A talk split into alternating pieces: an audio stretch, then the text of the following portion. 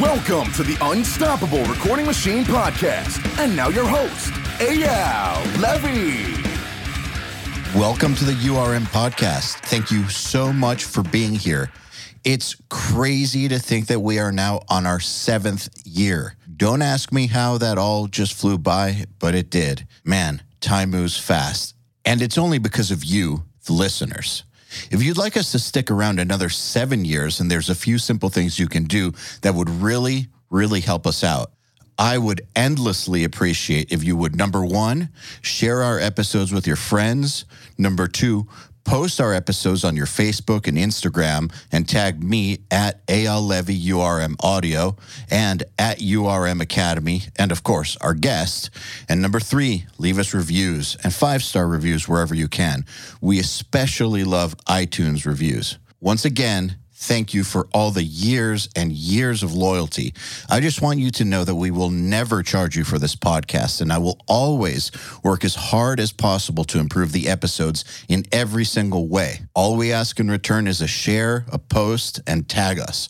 Oh, and one last thing. Do you have a question you would like me to answer on an episode? I don't mean for a guest, I mean for me. It can be about anything. Email it to me at Eyal at urm.academy.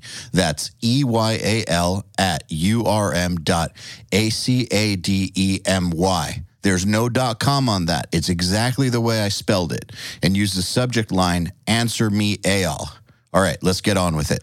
Hello, everybody. Welcome to the URM podcast. My guest today is an old friend. Carl Bown is a musician, producer, mix engineer, and studio owner out of the UK who is also a Nail the Mix instructor. He did the Bullet for My Valentine Nail the Mix back in 2018. And I got to say, it's one of the most intricate Nail the Mix episodes ever. He was previously awarded the Breakthrough Producer of the Year award in 2010, and uh, he's worked with some of the best and the brightest in the industry. He came up under Colin Richardson, who is, you know, the legend. And Carl has worked with bands such as Trivium, Machine Head, Bullet for My Valentine, Bring Me the Horizon, As I Lay Dying, Carcass, Woven War, and many, many others. I introduce you Carl Bown. Welcome to the URM podcast. Hey man, how's it going? Good. How are you? Yeah, good. We just had a bit of a chat about what it's like in the minute in a in a pandemic, but yeah, it's all right. Just getting by, working. You know, 10 years ago, right now, you were at my old house with Colin and Ginge recording in Waves. Yeah, 10 Drums. years ago. Wow. Yeah, Yeah, that is nuts. It feels like yesterday, but it also feels like a really long time ago. I was just about to say it feels like the blink of an eye that, but a lot has happened since then. Yeah, Wow. I've I've had two children since then. I haven't. I was about to say so have I, but uh, but I, but I definitely have not had two children since then. Wow. Yeah. It's funny that because I, I remember I just started working with Colin at that point. Yeah. I, I just finished the Rise to Remain record, which was Austin Dickinson's first band. And Colin said, We're going to need another set of hands for this Trivium record. Are you in? There's basically no money in it for you. I was like, Of course I'm in. Are you crazy? I remember it was one of my one of my goals was to to make a record in the States before I was 30. Mm-hmm. Yeah, it was 10 years because I was 30 on the 3rd of January. And then we flew out on the 7th. So I missed it by four days. So bummer. Wow, close enough. Close enough. Yeah, for jazz. I've talked about this a lot. That was kind of a, quite a way to christen that drum room. Yeah. To have you guys come in and be the first project there. We uh, definitely put it through its paces, didn't we? If I remember correctly. Yeah, you you did. Thank God that room sounded good because uh, you know that room was kind of a just a magical find. It sounded great, dude. We couldn't have built a room like that. It just happened to be like that for whatever reason. It was fantastic. I, I remember we, we were we were stoked on it. I think what, by the time we finally got a drum sound, if you know what I mean. Well, I want to talk about that in a second. All right. Yeah. Yeah. So I was a little nervous, obviously. Well, I had already known Colin because he mixed my band, but it was still a little nerve wracking. Like the very first project in my brand new room is fucking Colin. that was scary as hell. All I could do was get it as prepared as I could possibly make it, get it as nice as I could possibly make it, and then just hope to God that it was fine for you guys. Seems seems like at least that part of it was. Yeah, yeah, yeah. It was cool, man. I, I remember just constantly building studios on that session. Like slowly, slow, like building studios out of bits and bobs, and of course, because we were in that grey room at yours, weren't we? It was like a grey, uh, like a plastered room. Yes. Okay. So what was supposed to happen when I moved there was that that barn out back was going to become the control room. Right. And so that room you guys were in was a temporary control room. I see. That control room out back never happened, which is one of the reasons that I decided I didn't want to stay there anymore. But yeah, so the room that you were in was just supposed to be a makeshift room while the real control room was built. I see. That was great though, dude. Yeah, I really It enjoyed worked. Yeah, it worked. It worked great. I mean, In Waves turned out really good. It was like we we made a kit out of everything that we'd got. Because I, I remember we tried loads of different drums, and uh, I think weren't we looking for a kick sound for like Three weeks. I was going to say two, but maybe three. No, it was three. It was three. it was three. I remember you guys spent five days just finding the right place to put the kick drum, Yeah, I mean that's Colin Richardson for you, legend. but it sounded great. It did. That's the thing. It's like in certain circumstances, when you hear of someone doing that, or you go to work with someone and they're doing that kind of stuff, it's like, dude, we're on the clock. Even if we're not on the clock, we're on the clock. Like, what are you doing? I don't think Colin's ever thought like that, has he? No, and I don't think anyone who's ever worked with him should ever feel like that because the I wasn't having these thoughts by the way with with it. I was interested to hear what would happen when you guys found the spot. That kick drum sounded fucking phenomenal. I remember it was good. Yeah, it was worth it was worth whatever you guys had to go through. I liked it as well um, when you started putting photos of different sessions up that you were doing and stuff, and it was kind of like, oh, they're keeping the kit in a similar place and stuff. And did you ever find a better spot, you know, through trial and error? Or So remind me, did you guys have it angled in the corner or did you guys have it like parallel to the to that back wall with the door? I think we had it angled in the corner, firing out into because it was like a living area, wasn't it? As well, it was like there was a kitchen at the back of It the never became a it never became a living area. Yeah, it was. We were, we had the kit in the corner. I think didn't we? We built like a some clouds out of. We used some burlap and and put some foam in the clouds to try and quieten the cymbals down a little bit. Okay, so what we ended up doing was we discovered that maybe better for us was to bring it out from that corner, maybe like five feet, to where it was center center in the room, and shooting down the the long way, and then we put a cloud right above that sweet spot up in the ceiling. I still don't know how much it helped, but still we did put a, a cloud above the drum position, and then we got these uh, these gobos built, gobos on wheels. They're very heavy, but we needed them because that room was so big and so reflective that for some of the super fast stuff, it was just even for some of the slower stuff, it was just too much. Yeah. But what was cool, what was cool about it when we put the gobos in, we get the best of both worlds because you can use all the room mics in the world and get that huge sound, but then also with the gobos we were using, get a super close sound too. Yeah, that's what we do at our place as well. It's quite a big room, so if you close it in, it calms the cymbals down in the room mics and, and makes this kick and snare really bang, which is lovely.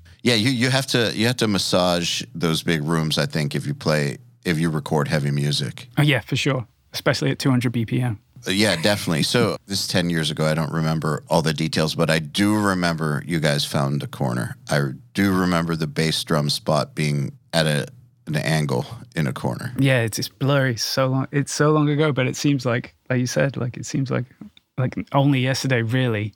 Um, but so many, so many records since then. wow. Yeah. What is it about working for that long on something that is worth it? I guess, as opposed to you know doing it in a week, where I'm sure you could still get great drum sounds in a week. Oh, Like, yeah, what is totally. it about how you guys approached it that is not time wasting? Where those are three justified weeks. What is it in the process? Well, I don't know, man. I, I think because I was definitely I was working for Colin on that session. It wasn't my session at all. I was definitely very much engineering on that session, and I know you'll know from from your work with with Daath that Colin has a sound in his head, and until he's got that, he's restless. And I guess that's probably it. it's it's unusual. It's very specific. He's got a vision, well, a vision for a sound. And, you know, I think a lot of mixers, producers have more of a directional vision, whereas they know kind of where they want to take it. But in Colin's case, I mean, I'm not in his head, but I get the feeling that it's a very finished sound he hears in his head. Yeah, yeah, I think so too. And that's that's something that you know I've definitely learned from him. Um, I I don't like recording drums unless they basically sound finished. You know, it's kind of one of the the ethoses we run. Um, my run by is like if you're tracking drums, it's you know it's going to sound amazing, and and that's the worst it's going to sound. You know, it's it's a great kind of rule to live by, I suppose. But uh, I've definitely got that from Colin. But he he did. I remember I remember getting guitar tones with him as well, where he would just be like, "Nope, not yet," until it was exactly how he imagined it in his head, and and that's what he's like. You know, it's like very. He's very specific and incredible because of it.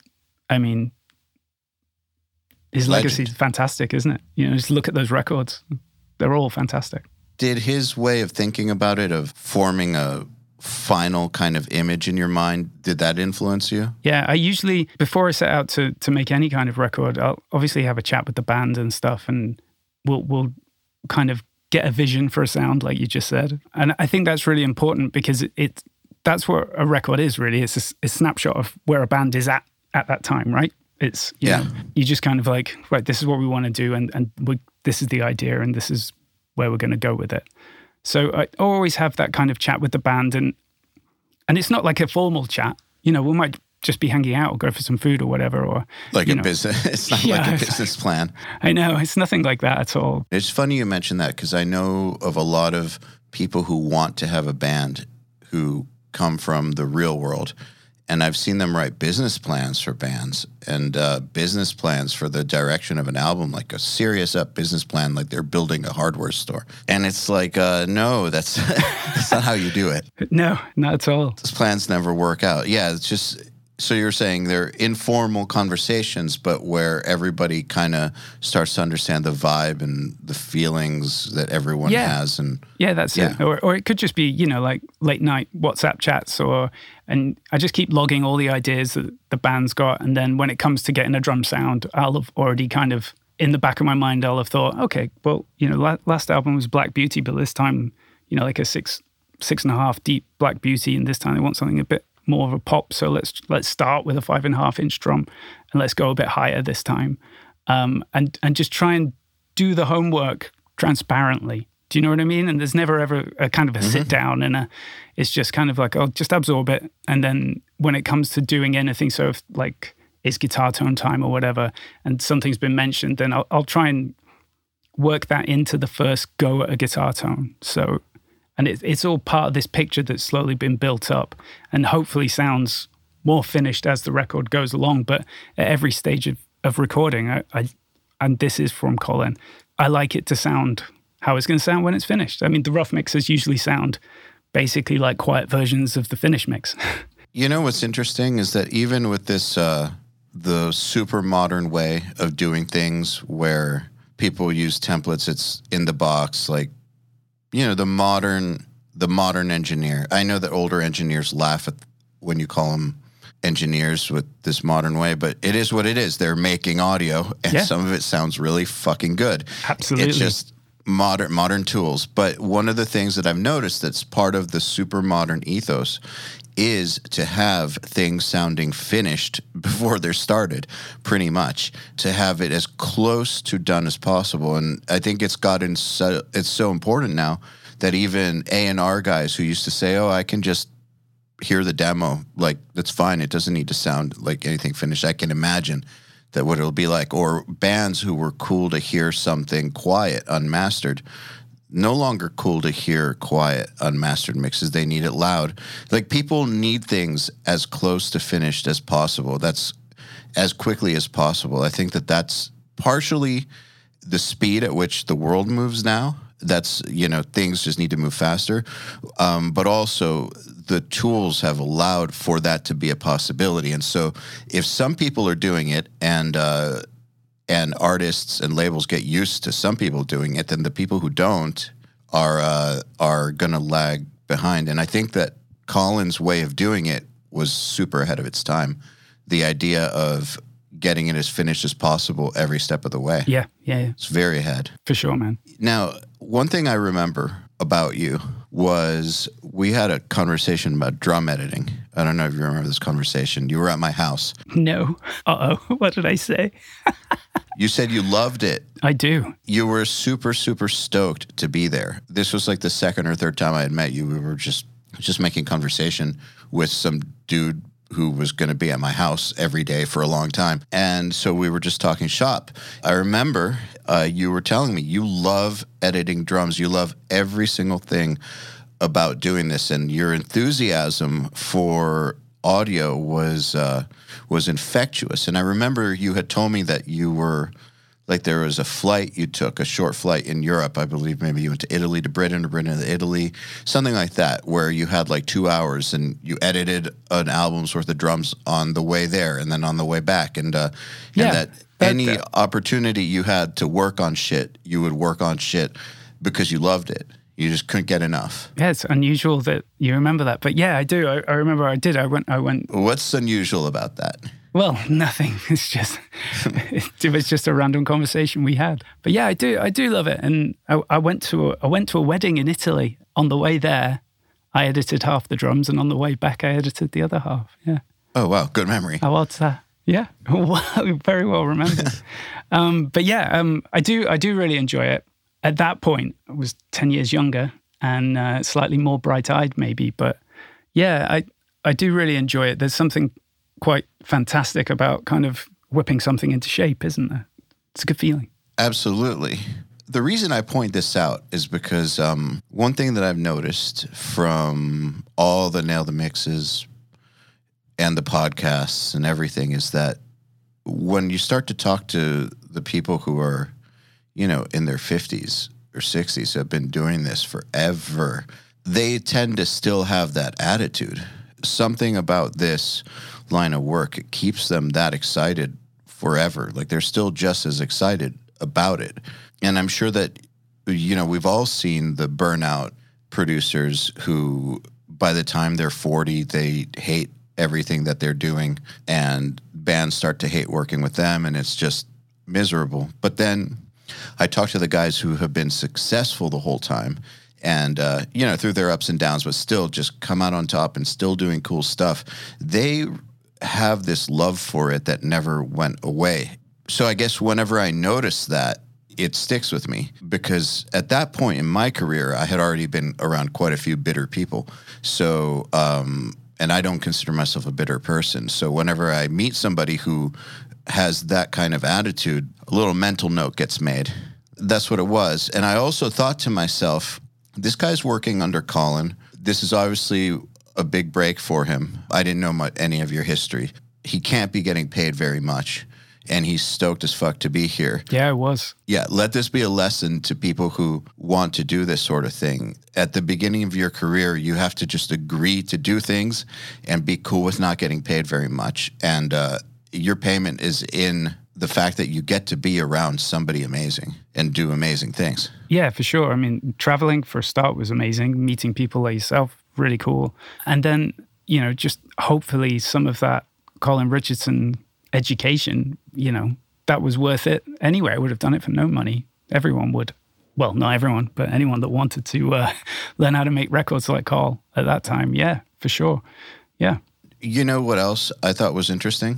So I definitely consider you a, you know, producer, mixer, artist in your own right, hundred percent. I just didn't know you back then. I have followed your career this whole time, and you're most definitely someone who can and has stood on their own. But what I'm wondering is, how did you keep your ego in check when working under Colin? And uh, maybe you didn't have to. Maybe you just naturally knew how to do it. But one of the things that fucks up a lot of uh, engineers who work under a legend or under somebody else is that they can't handle the being humble part for too long if they know that at some point they want to do their own thing. But it seems to me like even if you wanted to do your own thing, which obviously you did because look, you've done your own thing. It seems to me like you knew exactly how to keep the focus where the focus needed to be. If it's Colin's record, it's Colin's record. I'm not going to try and take the spotlight. I'm not going to get in the way. I know my role. Am I accurate? Yeah, I guess so. I don't think that just kind of goes for if you're engineering under another producer. I think that goes for the gig as a producer, full stop, anyway, because as producers, or if you're an engineer working under a producer, or as in any kind of capacity, you're you're making a record for an artist. You're not making the record for yourself ever, really, are you? Mm. So I guess ultimately, the kind of uh, producers that get this kind of big e- ego kind of thing, I get. I guess maybe there's, there's there's quite a lot of devil in that. I don't I don't feel like it's our place to be that person. Really, I guess it's our place to make the record that the artist wants to make. In that case, you know, when I was working with Colin, Colin was the producer and he was the artist I was working for along with the band. So I guess that's probably. Does that answer your question? I don't know. So what it tells me is that um, you've always understood the role that the engineer and producers play, and by extension, you understood your role in in whatever situation you were in. Yeah, without the bands, we don't have a job, do we? So I mean, the bands and the artists, it's their records. We we we just kind of are, are their vessel to facilitate making them and, and, and make sure they have you know a fantastic time doing it because a happy record always turns out to be a good record. Although i have made some records that have nearly killed bands and they've turned out to be great for the band too. Um, but yeah i guess that you know that's sure i always wanted to make records myself and working for, under someone like colin is a privilege so. Do you think that maybe your mature vantage point or viewpoint on that was possible because you started working with him when you were 30 as opposed to 18? Hmm, not sure. Reason I say that is because a lot of URM students who are in their 30s have started landing really good gigs with people. And a lot of them have expressed fears pre getting the gig that they're too old to do this or something. And my answer was always you should still try because look, you might not have the energy of an 18 year old, maybe, but trust me, a, uh, a producer who has been around a long time, if you've got the right attitude and you'll do what you need to do and make their life easier, at the end of the day, they're probably going to be happier working with an adult. Yeah, maybe. I'd never really thought about it like that. That's what has uh, seemed to have transpired with these URM students that are like 30, 35, 36 who have gotten assistant gigs with people is it seems to me like the producer prefers to just be able to talk to someone who's on their level of maturity.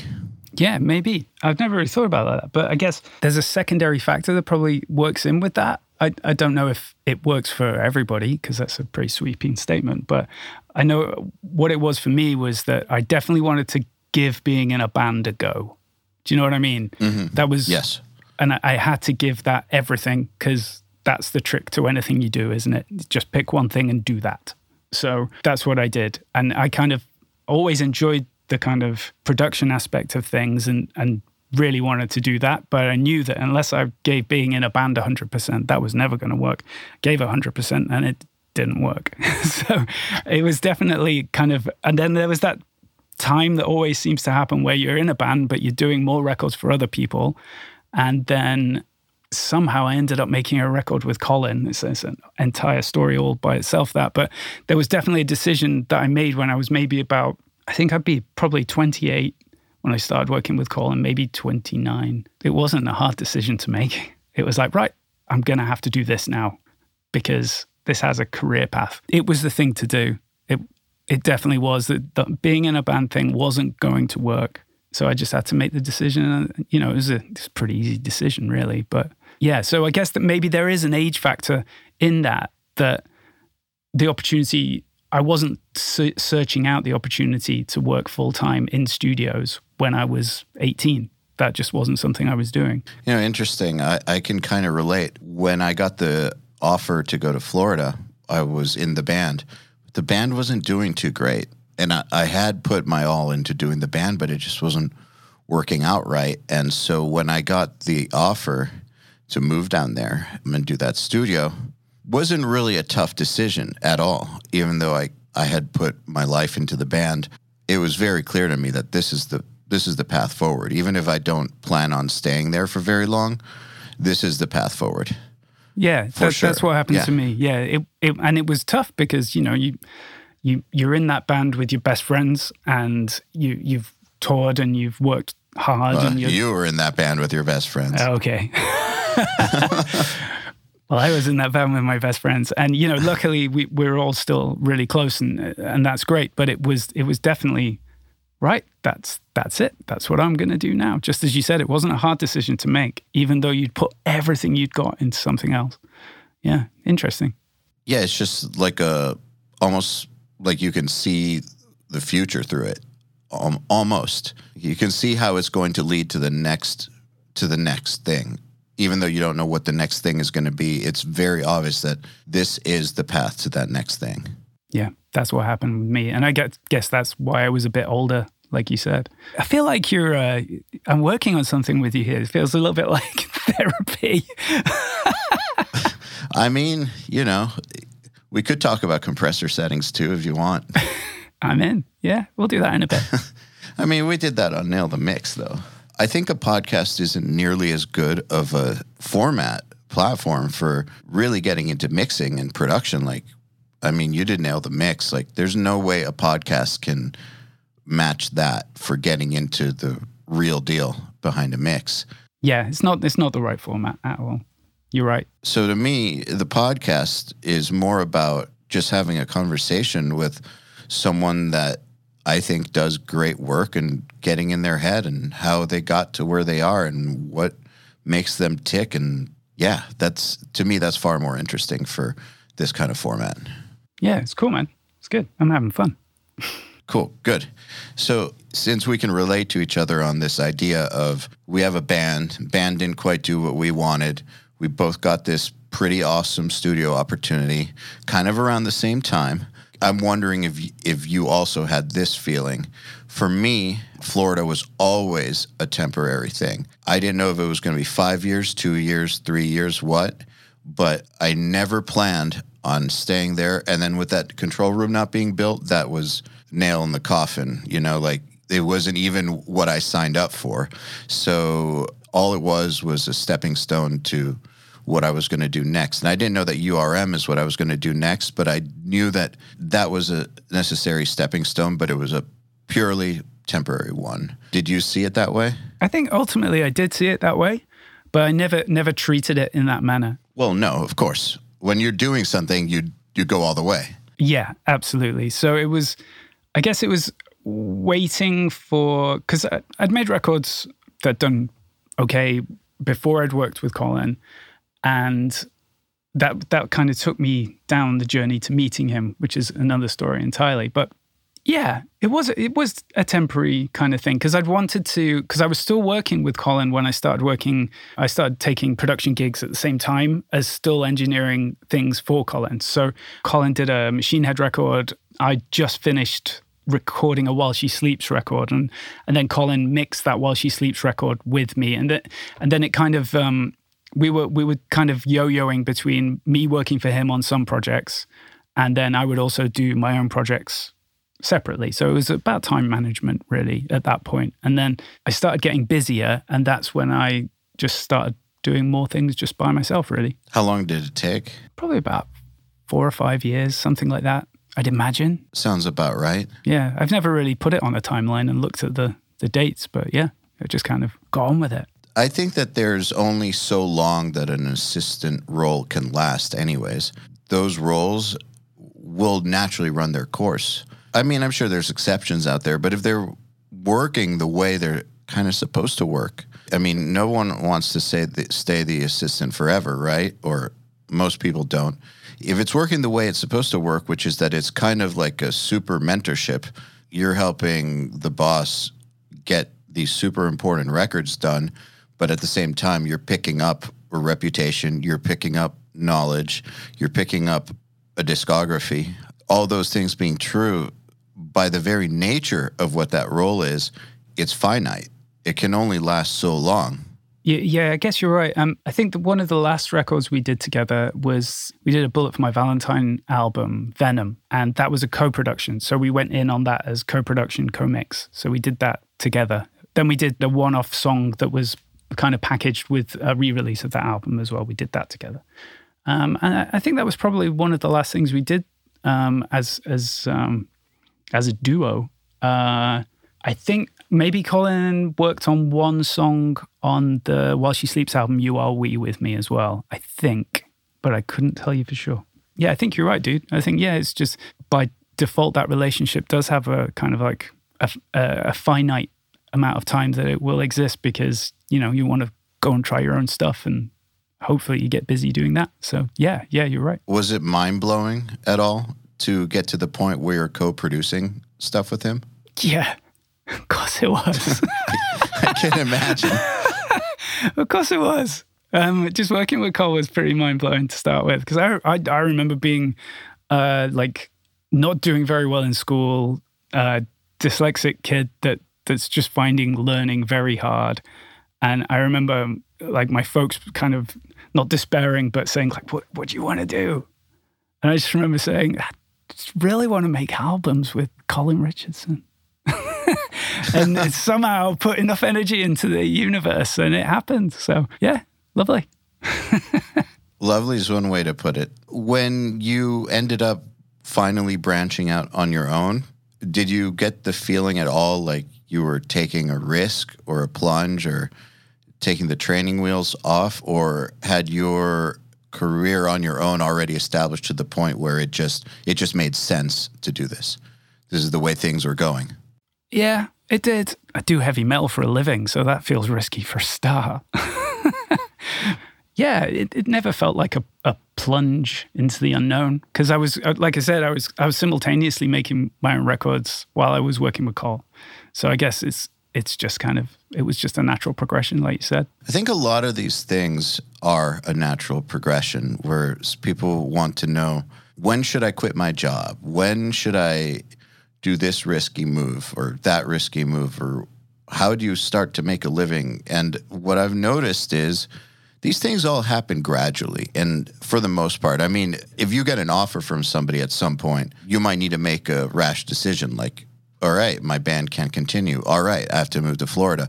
But still those decisions that come up are still part of a gradual process that took maybe a decade or more to get to that point. And to get to the point where you were even in the conversation for something like that was very, very gradual. And I think that getting from the point of zero to making a living at it or getting paid is also very, very gradual. And so, if for people listening, if they're wondering, how am I going to know when to quit my job or how do I do that? The my answer is really you'll know.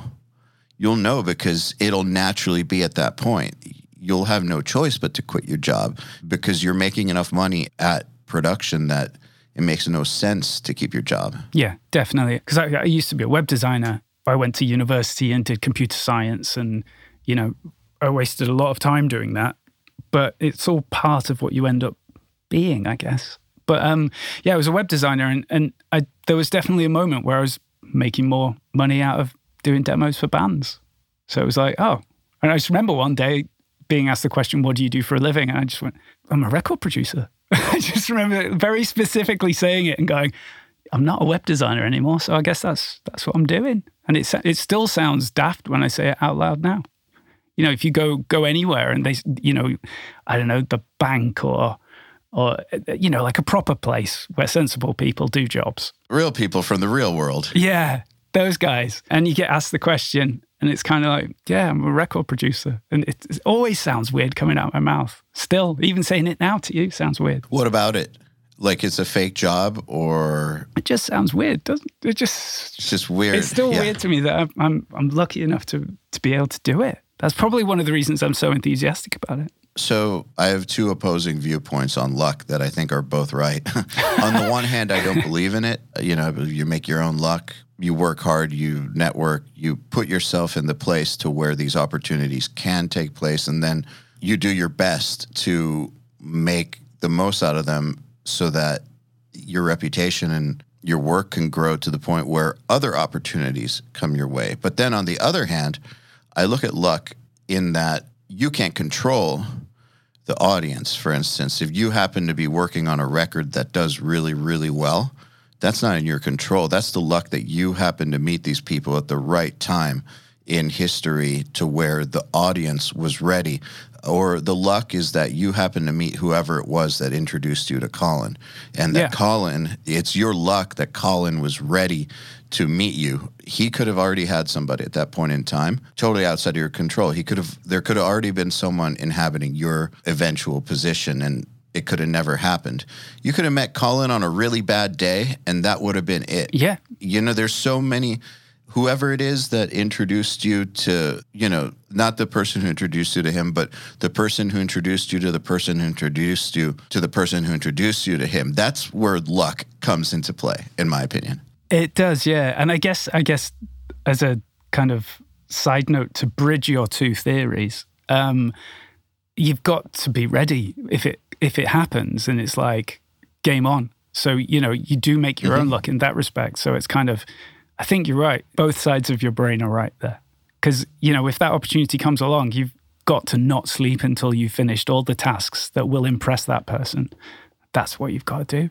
yeah basically what you're doing is you're not disrespecting this lucky opportunity that came your way Yeah, every now and then the the universe throws throws you a ball. yeah and that's your way of saying thank you thanks universe That is it. yeah That's it. Yeah, that's how you say thank you to the universe. You try your hardest and not sleep until you've done the thing that it's given you the opportunity for. You know, it's interesting. A lot of people talk about gratitude and like doing all that stuff and positive reflection. I don't do any of that stuff. I've always thought that the way that you show gratitude, whatever that means, is by making the most of an opportunity. It's kind of like if someone gave you a gift, a really, really meaningful gift. Um, how do you show appreciation for the gift? Do you say thank you? I mean, that's neither here nor there. Do you use the gift and actually let them see that you actually use it in your life? If you just say thank you, I mean, everyone likes to be thanked, but that's not actually it's not showing any real appreciation for the gift that somebody gave you. And so on a grander scale, I feel like if you get this gift of an opportunity, the way to truly show gratitude is to make the most out of the opportunity you've been given. I don't believe this on like a cosmic scale or anything like that, but I do think that for our own psychology, it's important to appreciate the opportunities that come our way. But to me, the most profound way to appreciate it is to make the most of it. Absolutely. Yeah, I couldn't agree more. Yeah, that's it. If you do get that little pocket of luck, then grab it and absolutely say thank you by doing your best with it. Yeah, because that element of luck, that's the thing that is super, super rare, I think. Tell me, like, do you ever, um, this has happened to me. I'm curious if it happens to you. So, you know, we have a lot of similar friends, both been in this for a while now, not like ultra veterans, but I guess at this point we're veterans. yeah. Well, I, I don't know about you, but I've been doing it longer than I haven't been doing it. So Yes, at this point. I mean, and even on a smaller scale than being in the industry, like even URM, I've been doing URM longer than I was even at Florida. Like, uh, we've been in it for a while. And one of the things that happens when you're in it is you make friends with a lot of people who have had successful music careers because they're in it too with you. They're also a part of your world. And I think it becomes easy to think that that's reality. I mean, it's our reality, but our own little micro universe. That's what it is. Yeah. yeah, and that it's less rare than it actually is to make this stuff work for you because everyone we know had it work for them. That's something that I do try to remind myself of that this shit is incredibly rare. I just happen to know the incredibly rare group of people who made it work. Yeah, man. Yeah, you know, it is it is rare, and that's probably one of the reasons that you know it does sound odd when you say what you do for a living. It's you know, make heavy metal records, and I, and I fucking love it. Yeah, isn't it a great thing to be able to say? Yeah, it's amazing. Hey, everybody. If you're enjoying this podcast, then you should know that it's brought to you by URM Academy. URM Academy's mission is to create the next generation of audio professionals by giving them the inspiration, and information to hone their craft and build a career doing what they love. You've probably heard me talk about Nail the Mix before, and if you're a member, you already know how amazing it is. The beginning of the month, Nail the Mix members get the raw multi tracks to a new song by artists like Lamb of God, Angels and Airwaves, Knocked Loose, Opeth, Meshuggah, Bring Me the Horizon, Gojira, Asking Alexandria, Machine Head, and Papa Roach, among many, many others. Over 60 at this point. Then at the end of the month, the producer who mixed it comes on and does a live streaming walkthrough of exactly how they mix the song on the album and takes your questions live on air. And these are guys like TLA, Will Putney, Jens Bogren, Dan Lancaster, Tue Madsen, Andrew Wade, and many, many more. You'll also get access to MixLab, which is our collection of dozens of bite sized mixing tutorials that cover all the basics, as well as Portfolio Builder, which is a library of pro quality multi tracks cleared for use in your portfolio so your career will never again be held back by the quality of your source material. And for those of you who really want to step up their game, we have another membership tier called URM Enhance, which includes everything I already told you about and access to our massive library of fast tracks, which are deep, super detailed courses on intermediate and advanced topics like gain staging, mastering, low end, and so forth. It's over 500 hours of content, and man, let me tell you, this stuff is just insanely detailed. Enhanced members also get access to one on ones, which are basically office hour sessions with us, and Mix Rescue, which is where we open up one of your mixes and fix it up and talk you through exactly what we're doing at every step. So, if any of that sounds interesting to you, if you're ready to level up your mixing skills in your audio career, head over to urm.academy to find out more. So tell me about Treehouse. It's not really a brand or anything. It's just I was once making a record with a band and they were making a, a making of our album thing. And the room that we're in now kind of has wooden walls. I don't know if you can see, but they Yeah. were they were more wooden Looks like a cool room. Yeah, and it's it's quite small, and this was the first room, and and on their their video, the the guy said, "Well, here we are in the treehouse," and I thought, oh, that sounds quite cool. It's got wooden walls. I'll call it treehouse. Um, and then yeah, that just became bands started putting it on demos, treehouse studios and stuff, and it was just this one room that had an ISO cab in another room, and like a couple of cabs in like like a shed essentially. That's still this room, but I've kind of I've pimped it out quite hard now. Um, and this is my mix room. And then the bigger studio, it's got an SSL in it now. And uh, yeah, like to track really good drums in there and make albums. It looks like a gorgeous, gorgeous studio from all the photos I've seen. And then the reputation from people that I know who have gone there is that it's a great place. I've tried to make it the most comfortable place that I can to record in. And I think that's really important. It's, it's a comfy artist is going to do their best work because they're not worrying about anything, you know, whether it's the way their headphones sound or whether they want to track the vocals in the room with, with me or, or like it's just the drum sound coming out the speakers sounds incredible. Like I, I wanted it to be comfy in every aspect. And I, yeah, I think we've kind of got there. The reason it looks the way it looks is it's actually a modern building, but basically bought two dilapidated churches from eBay and and got all the wood from churches that had been knocked down. eBay shipped you the churches. Well, no, we had to go and pick up the churches on a trailer. Well, you had to go pick to use a helicopter. no, a trailer. And then, uh, yeah. Have you ever been in a bad sounding church? Because uh, I haven't. Wait, but hold up. How do you pick up a church in a trailer? Big ass trailer, dude. Uh, so basically, it was things like pews and uh, wood paneling from the church. It had all been kind of like, as, as these churches, I don't, don't actually remember where they were, but um, yeah, it's kind of like a job lot of church wood. it's very heavy metal, isn't it? I've never heard of this before. Yeah, you can find all sorts on eBay, man. But yeah, so that's why that's why the wood looks so kind of like it looks. Um, Note to black metal bands. yeah, yeah, no, no black metal bands, please. Not note to black metal bands. yeah. Joking apart, yeah, just thought it was like an, an interesting kind of way to get the room to sound good with some wood paneling. It's a prefab building, so it's essentially um, a modern building that had absolutely no aesthetic to it. It was concrete blocks. So it was either going to be get some wood paneling on there, work out some way of diffusing the sound because it sounded like a big old spring when I got in the room. And yeah, so obviously the church stuff has loads of carving in it. So it's like natural diffuser straight away. It's just a crazy idea, really, to do it. And then it started happening. And then eventually it looked beautiful. So there we are.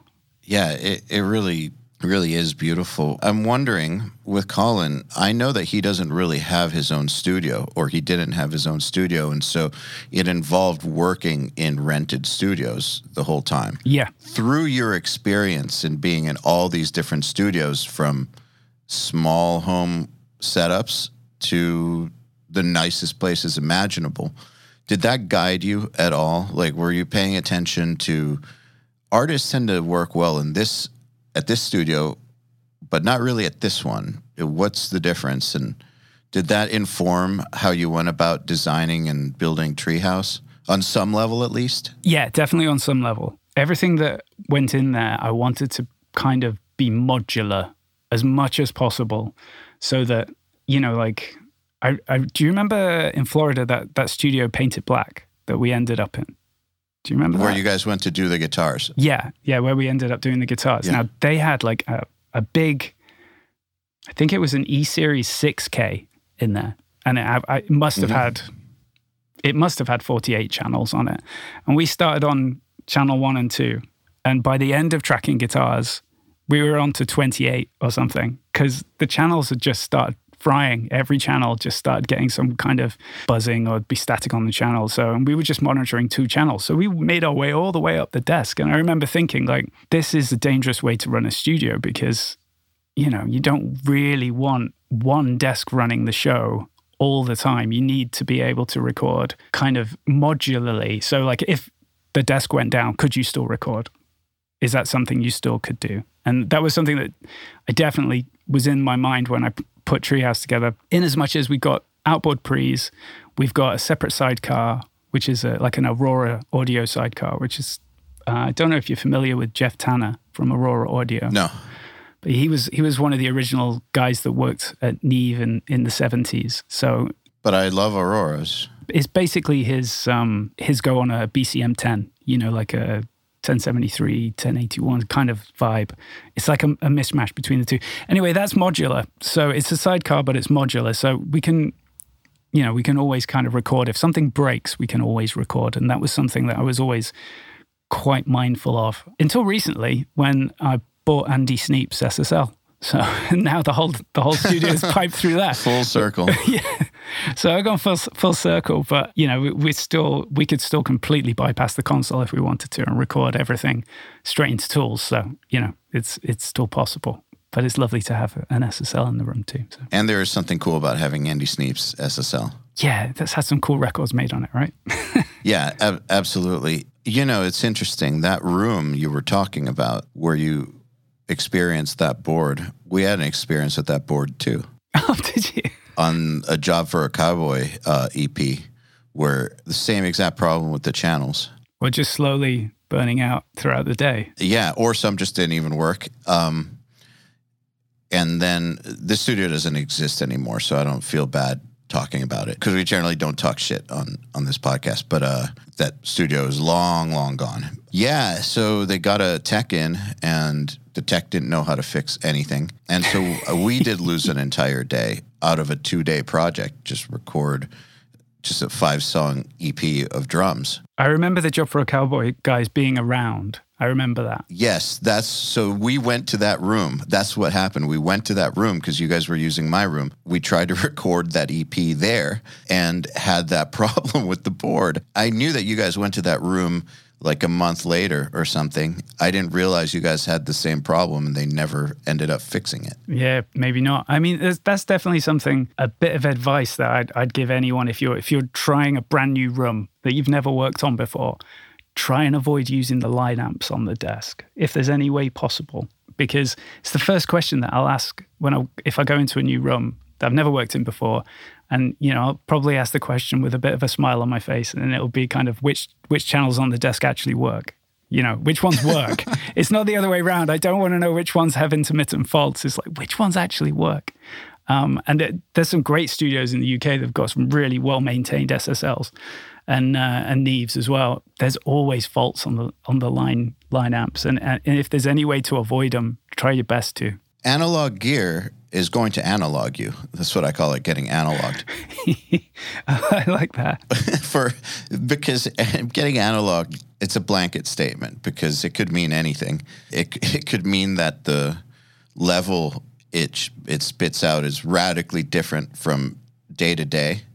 You know, same settings. It could be just channels that don't work.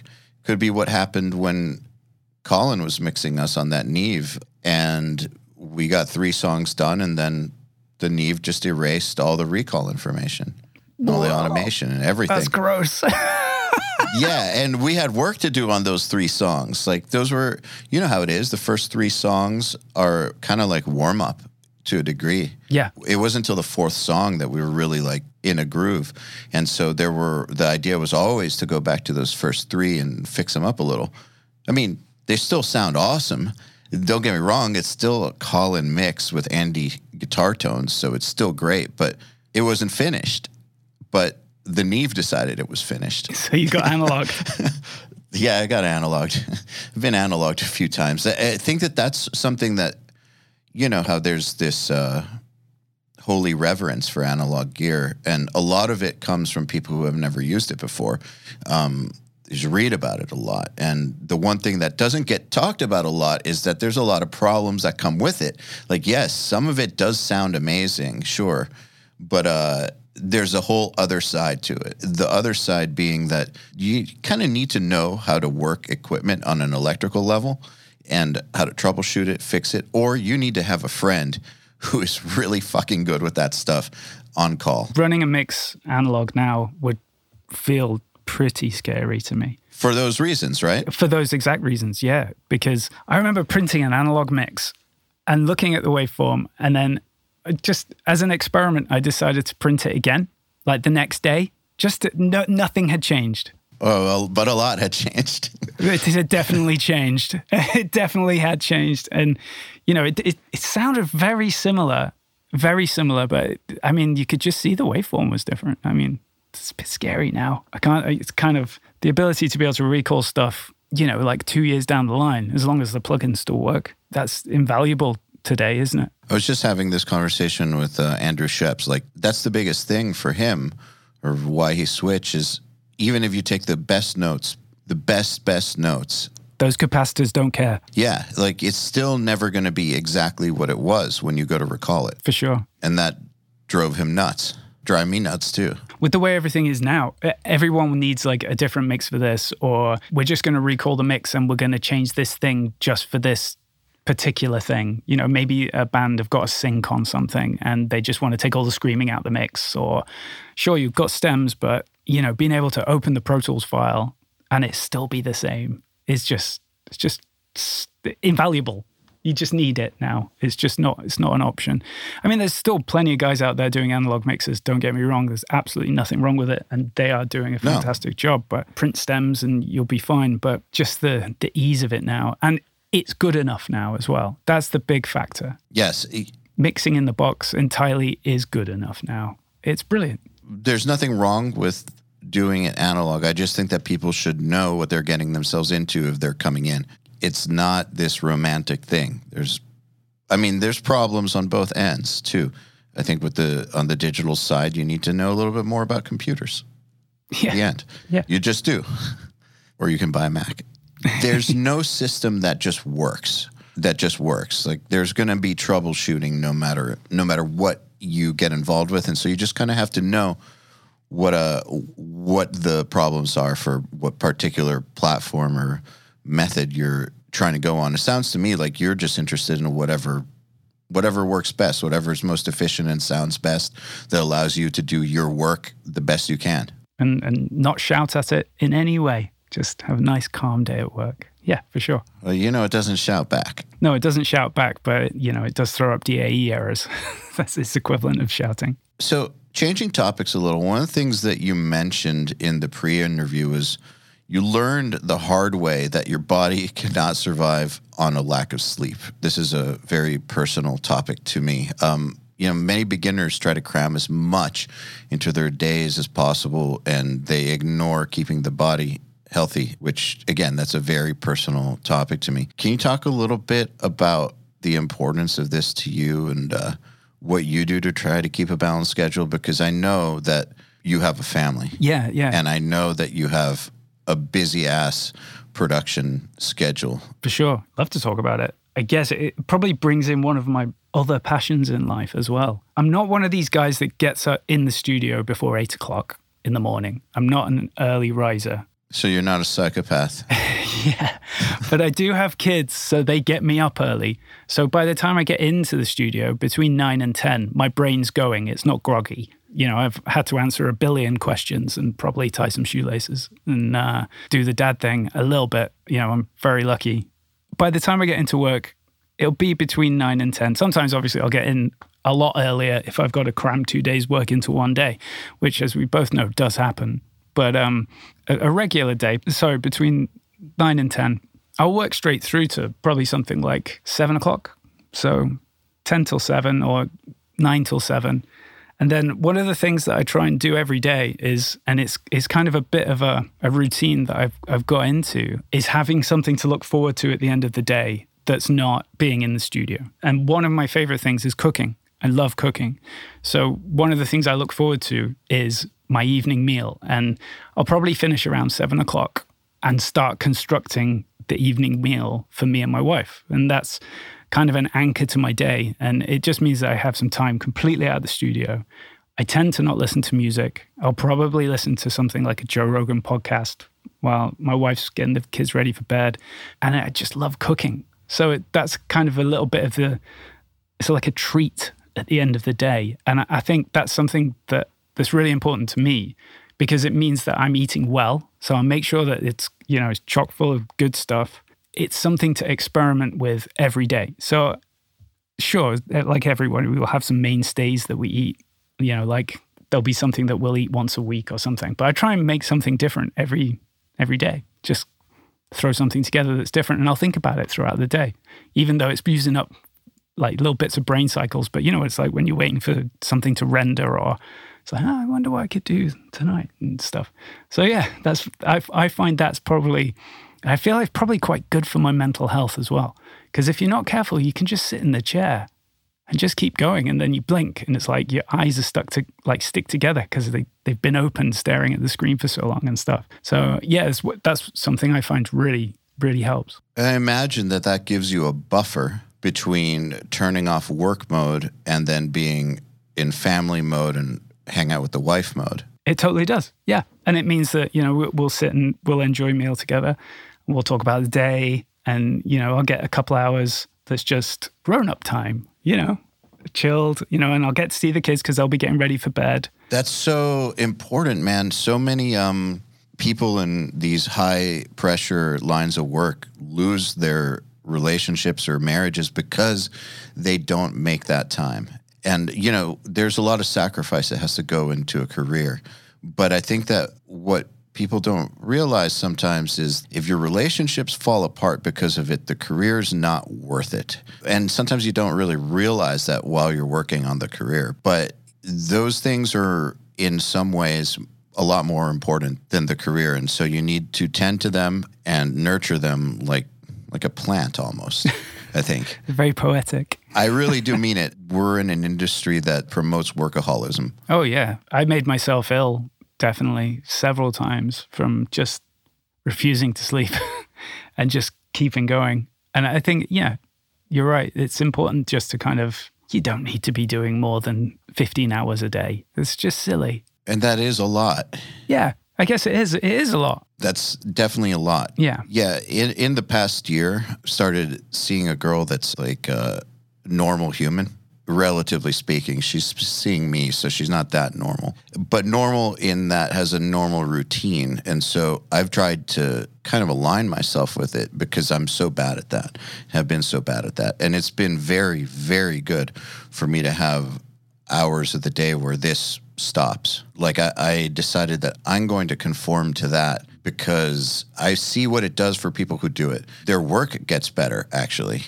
It's strange. They have less hours working, but the quality of the work that they do gets better and their lives tend to get better. It's interesting how that works. I'll tell you one thing that you do get by having that buffer in the evening that I get from doing that is you usually get two two most important listens uh, in the day. Is kind of first listen that you get. You never get that first listen again. So you've been asleep, had the rabble of getting up, and you walk in and you have a listen to what you were doing yesterday. And that listen is invaluable because you can probably, if you if you write everything down that you're thinking, that can be your list for the rest of the day. If that that song needs finishing for that day, that pretty much if you finish that list, it's going to be damn near finished.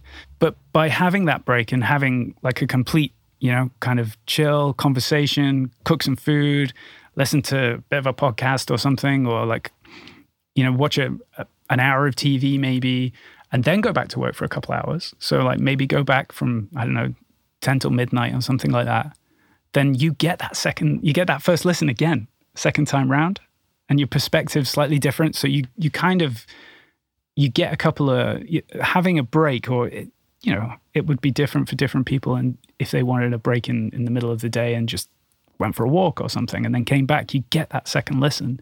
Well, you get that first listen a second time, and that they're invaluable. So yeah, yeah, it will make your work better if you do break it up.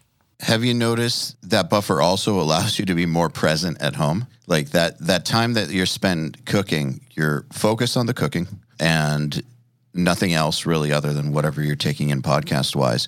And then that way once you're actually hanging out with the family, whatever pressure from work is carrying over is no longer there. Yeah, just take it out of your brain for a bit. Yeah. By the way, have you heard the Lex Fridman podcast? No. He was a guest of Joe Rogan's, if you're listening to the Joe Rogan podcast. But uh, since Joe Rogan moved to Spotify, I just didn't really necessarily follow him because I was hearing him on YouTube, and he's not on YouTube anymore. This guy, Lex Fridman, who I discovered through Joe Rogan, his podcasts are on YouTube, and he interviews a lot of the same guests, a lot of the same types of guests, but the conversation is far more intellectual I think fans of the Joe Rogan podcast would really like the Lex Fridman podcast. It's getting pretty big too. And I mean, he gets some heavy hitters like, you know, like Elon Musk on there and stuff. A lot of the same Oh, cool. heavy hitter, big deal motherfucker guests go on there and the conversations are amazing. You may want to check that out. Just a suggestion. Yeah, we'll check it out. So, past the interview, and I want to hear about this. You mentioned that you went to grab Vietnamese with Colin early when you were working with him, and you asked him what's the key to a great mix. And he said that you have to be able to hear what you're meant to hear when you're meant To, to, hear, hear, it. it. yeah. that kind of speaks to a philosophy of understanding mix, but also technical stuff like automation, for instance, and how things are EQ'd. Has your interpretation of his answer changed at all or progressed as you've come along? It was funny because I expected this proper complex answer for him when I asked that question. And it was quite Yoda like. And I, I, think he was hungry too. So he just kind of brushed the question, but it, I, it always stuck with me. It's a really good fundamental to, to live by when mixing. I mean, you've got to be able to hear everything when you're meant to hear it. A classic example of that is let's say there's a section where there's a big kind of gang vocal ah section and it's a big whoa or something. And then the chorus flies in over the woes.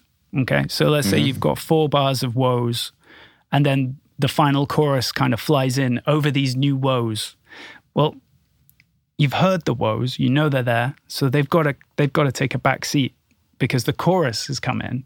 So it's kind of you know it is as Cole said, you know you you've got to hear what you meant to hear when you meant to hear it. So you you don't want to take the woes out completely, but with fine automation, you can all of a sudden balance that section so that your brain knows they're there because it's heard them full whack. So you just need to keep giving a little bit of those woes with the chorus, and that's it. And this is something that I guess you develop with your with your taste and experience, like knowing just how much you have to have the woes in. And also, uh, one one thing you just said that I want to key in on is there's a little bit of psychology going on. And I don't know if you do this consciously, but the fact that the woes already happened so you're already the listener's already familiar with the woes so when they come back in they're not as loud they don't need to be because their brain already understands them and is already recognizing them. Yeah, totally. So you can you can kind of capitalize on that. So like let's say that the woes when they're front and center stage, they're they're nice thick vocal sound. Well, you can thin it right off when the chorus comes in because you're meant to be listening to the lead vocal. So you can maybe just like have an element of those woes, say for instance. So you can it doesn't it's not just volume automation, you know, you can you can work you can use the equalizer to help you out with that too. Do you think that that works really well effectively because you introduced them in full range before? Yeah, I think you're right. The psychology is you've already heard them like that, and your brain thinks, yeah, they're still going. They're still, they're still, wow, Yeah. you- still going. But it's not really. It's just kind of like you're cheating. Yeah, because otherwise, I mean, you know, and I'm not saying that there's anything wrong because there's no rules there. So there's nothing wrong with bringing something in for the first time. But if you bring it in for the first time and it's not full power, it might just be a texture, might just be a layer as opposed to part of the hook, which sometimes woes are part of the hook. Do you approach lots of aspects of the mix like that of do something one way so that you could do it a different way later? Mm, maybe it all depends on the mix, dude. It's one of those, isn't it? Well, yeah, of course. I guess if something needs to take center stage and at some point later on needs to be a BV, then that's a classic example of when to kind of do something like that. Or, you know, like if let's say that something is reintroduced in, in a quieter section, then it can it can totally be presented in a totally different way, caked in reverb and delay and a little bit of flange, you know, like but it's still there, but your brain remembers it from before.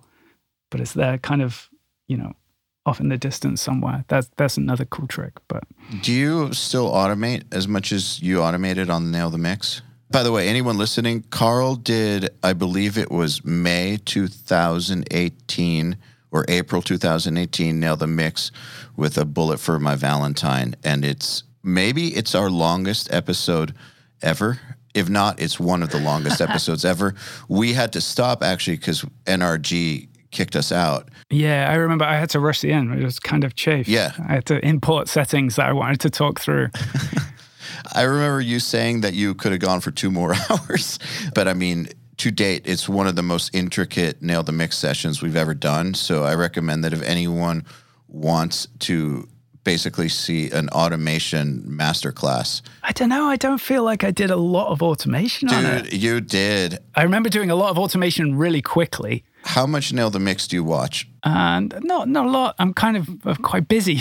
Okay. so sorry. Okay, all right. That's no, no, no. Sorry involved. I, I'm just saying you have to know that, um, relatively speaking, especially at that point in time, we had barely covered it because we would get to the end of a nail the mix and then people would like just throw a little automation on there. But you spent hours on it, so I realized that for you on a regular mix, that seems rushed. But remember, nail the mix isn't a real mix that's getting released. It's just a class. So you did a ton. I think that we've only had like two others who have gone kind of that deep. Will Putney was one of them. I don't remember who else, but not many people go that deep on automation. Just Okay. saying. That's interesting. I think your perception of it is is different than ours. All right. Okay. Cool. Um, yeah, I, I, I definitely like to. I I do a lot of automation. It's very much kind of cityscape automation lanes for me. Cityscape, I, I like that. Yeah, I always it's kind of like Manhattan skyline. I don't know. I like to like to consider everything and and and have a certain element of control over everything, but not in kind of like a over control way. It's just kind of like you know I'll automate every section of the song, most instruments, and every word of every vocal, probably something like that. You know, a lot of people, and this is just a matter of philosophy, right? There's no right or wrong.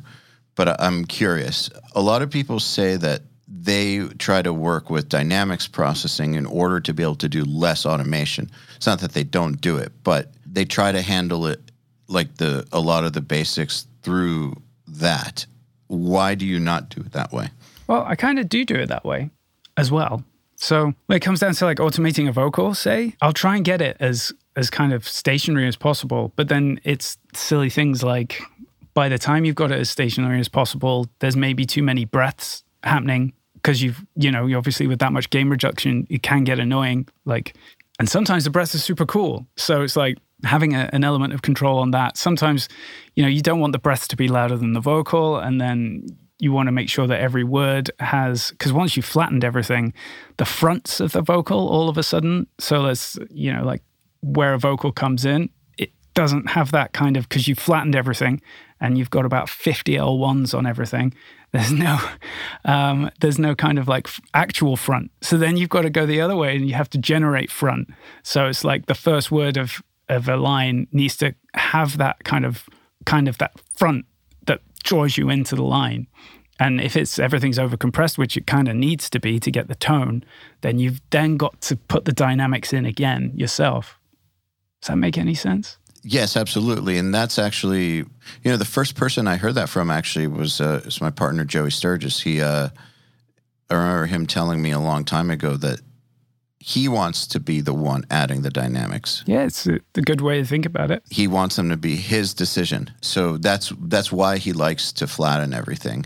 I mean, in addition to the tone, he likes he has a vision for what the dynamics should be, and so he wants to be the one to add them, not some machine, basically. Yeah, so like if you want if you if the guitars come in and the vocal comes in on on after the one, you've got a little bit of room to give those guitars more of a front. So it's like and then the vocal comes in. So you you you're in control of all of that with automation. So yeah. So I remember you telling me that a mix for you can take like three days, You can't mix a song in less than three days, Eyal. and you're not talking the whole time. Yeah, it usually takes. I'm joking. Um, I've recently just done a couple of test mixes, and they both took me two days to do them. Day on the backing track, day on the vocals, and then that final listen in the morning on the third day. That's that's usual for me. It's usually two days, and then fresh listen in the morning, and then get on to another song, something like that. How do you feel about test mixes? I think it's good. I mean, I know a lot of engineers and a lot of producers are like, I'm not doing a test mix. You either want me or you don't. But I just done a test mix on a record that I'd produced. And I still think it was the right thing to do for the band to put it out so that we could get different colors come in on the on the test mixes, you know? So it I think it's it's a healthy way to kind of just see see what could happen to the record. I consider the test mix scenario to be a lot like actors and auditions. Some actors won't audition. The director just knows that's who they want.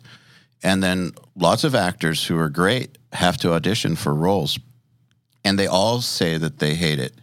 And they all say that most of them they don't get. And that reminds me a lot of test mixes. They also feel like you can't really go all the way in an audition because, uh, I mean, acting is already pretend, but like an audition is like really pretend.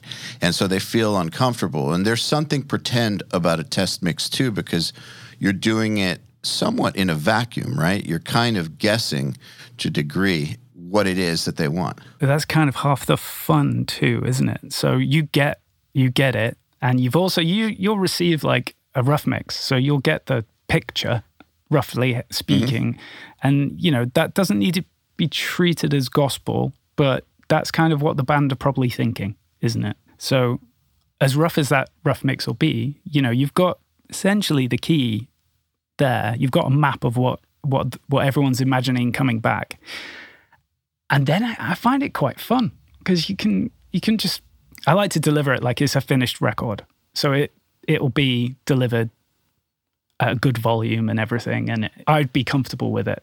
So I think I think that's the key with a test mix. You know, give it absolutely everything you've got, and I I have a kind of an in, internal. It's not a clock, but like an internal feeling when it's done, and that's when I don't feel ill listening back to the whole song. I get like a feeling in my stomach, and it's like, oh god, that's not right at all.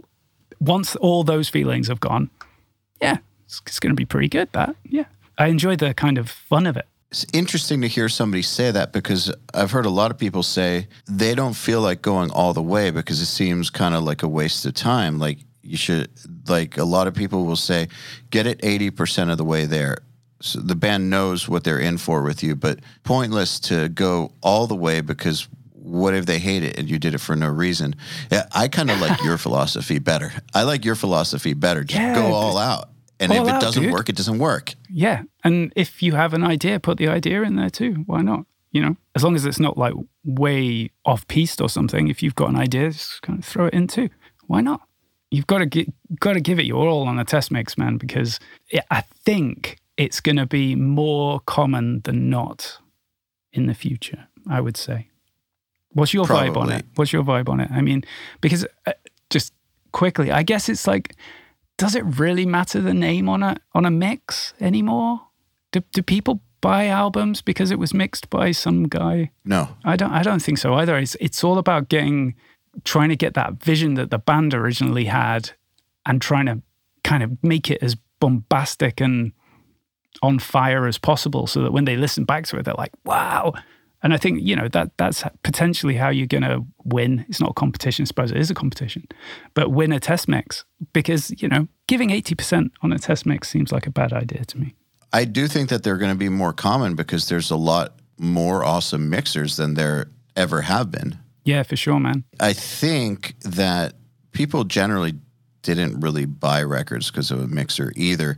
But I do think that people want were spending so much on records that they wanted to feel comfortable with their investment. Yeah, that's true. Yeah, and so they knew that if they just went with this this dude, like a Colin, for instance, you know what you're getting. Yeah, and maybe they weren't as commonplace because everyone didn't have their own studios and their own rigs at home, and Yeah, you know you'd have to you'd have to rent a room. So yeah, I never really thought about it like that, but How do you learn to deal with rejection? Because I mean, when you're re- rejection is a big part of this whole thing, and you know, test mixing, by definition, is going to involve some rejection. Like rejection is a part of this whole career. How do you deal with it? How did you learn to deal with it? I guess if you do the hundred percent thing and you do your best thing, and it's not right, then it was never right for the band anyway. So you would have ended up, I don't know, you wouldn't have ended up being the right person for the job. So on to the next, I guess.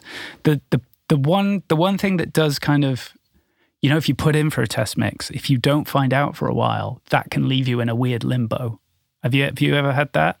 Where you've kind of done something and it's kind of like, oh, we'll find out in about two weeks. And you, for two weeks, you're thinking, have I got it? I don't know if I've got it. That's what happened when I didn't know if I was going to get a record deal or not.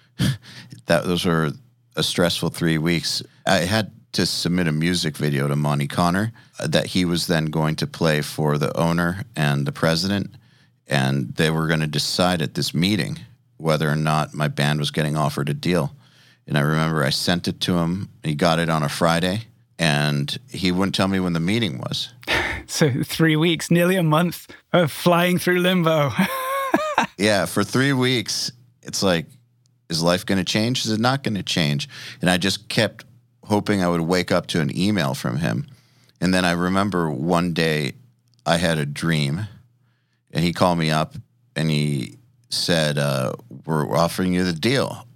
And I was so fucking happy. Then I woke up and I was so mad. yeah, I was like, what? I was so mad at my own brain for doing that to me. Tricking you. Uh, yeah, It- yeah. Uh, I think that this is happening. I wake up and it's like, nope, none such luck. Then, then he called and said, "We're offering you the deal." But, uh, but yeah, I know that limbo sucks. Yeah, limbo, limbo on, anything like that. So basically, an answer to your question, I guess, the rejection thing doesn't really sting too much because it's kind of like, right, well, that's how I wanted it to be anyway. So if that was wrong, then so be it. I guess you know, like like on to the next. So, and I was wrong for the job, and that's something that I think you should. Uh, you should in this in this job you need to be pretty aware of whether you're wrong for a job because sometimes it, it's kind of like oh i'd love to work with that band and then that's working really well. Everything that about that's working really well and maybe maybe i am wrong for the job. That's something to be aware of i think. But yeah i think um it, it's the limbo that's the the hardest part. Like maybe you go down you meet a band and you have a chat with them and it's kind of like oh yeah we're thinking of making a record and then you don't find out for a couple of weeks similar to your record deal scenario you do feel a little bit in limbo Yeah, it's definitely a weird feeling isn't it it's a very weird feeling. I don't like not knowing where I stand. yeah for sure I've seen a lot of people in the URM group get crushed uh, when you know something doesn't work out with a local band or they lose a mix or something. And I think I get it. It sucks. You know, there's nothing fun about something not working out. But uh, you really do need to get comfortable with it Definitely. because it's going to happen. Yeah, it's going to happen. And and sometimes it's the right thing that it happens because you weren't correct for the job or whatever it, happens to be. But um, yeah, there's, it's just part of part of the job, I guess. Anything creative. Yeah.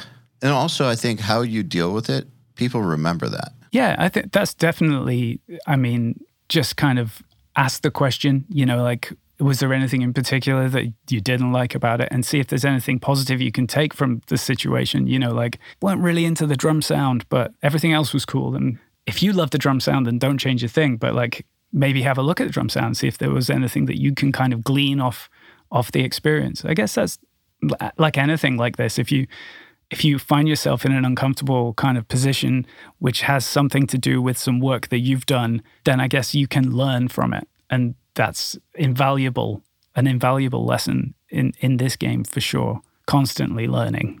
Absolutely. Well, Carl, I think this is a good place to end the episode. I want to thank you for taking the time to hang out. I know we've been trying to do this for a while. I'm glad we finally were able to. Yeah, man. It's been really fun. It's been great. Yeah. It's always fun talking to you, man. All right, then. Another URM podcast episode in the bag. Please remember to share our episodes with your friends, as well as post them to your Facebook and Instagram or any social media you use. Please tag me at Eyal Levy URM Audio at URM Academy, and of course, tag our guests as well. I mean, they really do appreciate it. In addition, do you have any questions for me about anything? Email them to me at al at urm.academy. That's E Y A L at urm.academy and use the subject line Answer Me Eyal. All right, then. Till next time, happy mixing. You've been listening to the Unstoppable Recording Machine podcast. To ask us questions, make suggestions, and interact, visit urm.academy and press the podcast link today.